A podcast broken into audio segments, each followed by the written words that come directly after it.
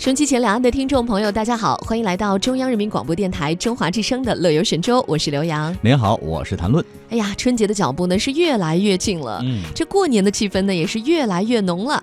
呃，现在呢，春节的影响力已经不只是局限于中国了，没错，而是扩大到了世界的其他一些国家和地区，成为了国际性的节日。那为了迎接中国的己亥猪年的到来，很多国家呢都准备了丰富多彩的庆祝活动，带有猪年特色的产品呢也是应运而生。那近日呢，在位于澳大利亚的阿德莱德伦德尔购物中心的货架上就多出了一款商品哈，小猪造型的巧克力。那这是当地知名巧克力制造商黑格公司啊。为庆祝中国己亥猪年，特地推出的这样一个产品。那黑客公司在今年首次推出了含中国新年元素的系列产品，包括为二零一九年猪年特地设计和制作的巧克力。啊，这个一定是很好吃啊，不过肯定是很好看的。那么在澳大利亚各地呢，农历新年的气氛也是越来越浓。在雪梨，为了迎接中国农历新年，推出了一系列活动，预计呢会吸引一百四十多万人参加。从二月一号到十九号，呃，我们台湾的朋友叫雪梨哈，大陆叫悉尼啊，就是这里的唐人街呢会被红色、金色和粉色装点。那人们可以到唐人街去感受中国的传统文化，祈祷新的一年繁荣。昌盛，好运连连。唐人街的很多餐馆呢，也会推出各自的年夜饭菜单，从龙虾、乳猪、鲍鱼到粤式烧鸡，再到象征繁荣富贵的蒸珊瑚鳟鱼，那真是应有尽有。那在二月五号到十九号呢，悉尼唐人街的主街迪克森街将会悬挂数百盏中国式的红灯笼，来营造喜庆的节日氛围。迪克森街的甘草市场以及周边的地区将以热闹的方式来庆祝农历新年。届时将会有令人眼花缭乱的像舞龙、舞狮以及灯展和五彩缤纷的新年市场。嗯。呃，英国这边呢也是非常的热闹的。爱丁堡晚报有报道说呢，爱丁堡将会以中国的水墨画展、中国苏格兰首届双语。呃，同乐会还有世界一流的音乐和舞蹈表演等形式呢，迎接中国农历的新年。届时呢，爱丁堡市中心的标志性建筑呢也会被红色点亮，也标志着二零一九年农历新年的开始。嗯，那亚瑟音乐厅和苏格兰国家博物馆、爱丁堡皇家植物园和爱丁堡动物园届时也会举办各类的庆祝活动，像从书法。品鉴会到凯利舞会，再到花艺展览等等。亚瑟音乐厅还将会在二月九号举办中国新年音乐会，届时将会有爱丁堡交响乐团和爱丁堡歌手共同演绎《友谊》。地久天长，嗯，这也是经典曲目了。那么在缅甸啊，会以盛宴的方式来喜迎猪年。位于仰光的塞多纳酒店将会在春节期间推出一套特别的菜单，为食客带来好运健康。那这个酒店的行政总厨和他的团队啊，特别推出了。三款套餐，嗯，这三款套餐呢还都蛮有中国风的，一个是长寿啊，一个叫繁荣，还有一个叫富贵，嗯。啊，然后这作为前菜呢，酒店提供了传统的新年特色菜捞鱼生，那这道菜呢通常是家人和朋友要共同分享的，所有就餐者呢会尽可能的把食物加到高的地方，越高越好，同时大喊祝你好运，呃，收入更多。啊，其实我们应该说更多发财是吧？这个比较接地气一点哈，身体健康，还有大富大贵等等这些比较吉利的话了。那我们再来看一下越南啊，越南呢则是在这样一个猪年之际推出了好运水果。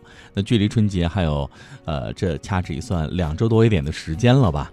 那春节产品已经开始在越南的市场上开始销售了，其中好运水果产品独具特色，顾客可以在芒果、木瓜和柚子等水果上刻上字母，来祝愿新一年。繁荣昌盛，幸福安康。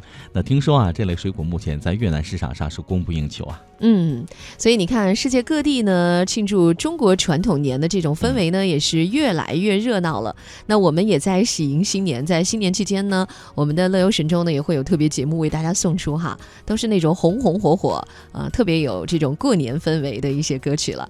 呃，那么今天呢，我们的节目在一开始跟大家说了春节，那么呃，先来预告一下今天在乐游神州当中会为大家送出哪些内容吧。嗯。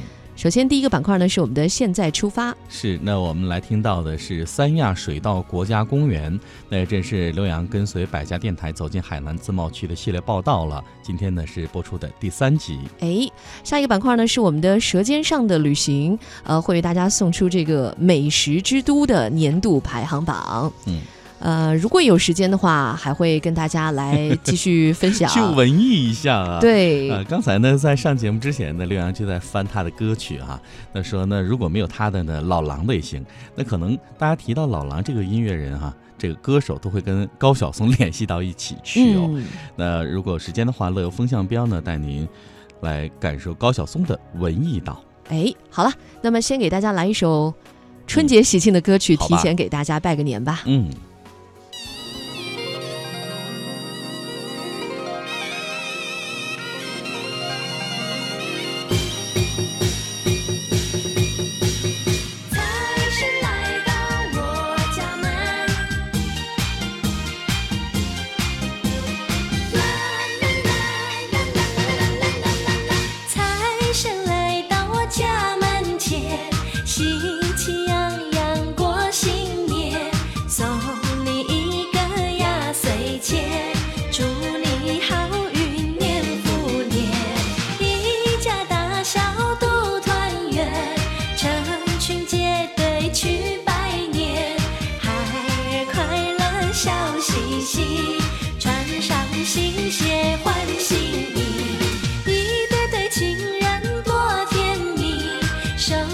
手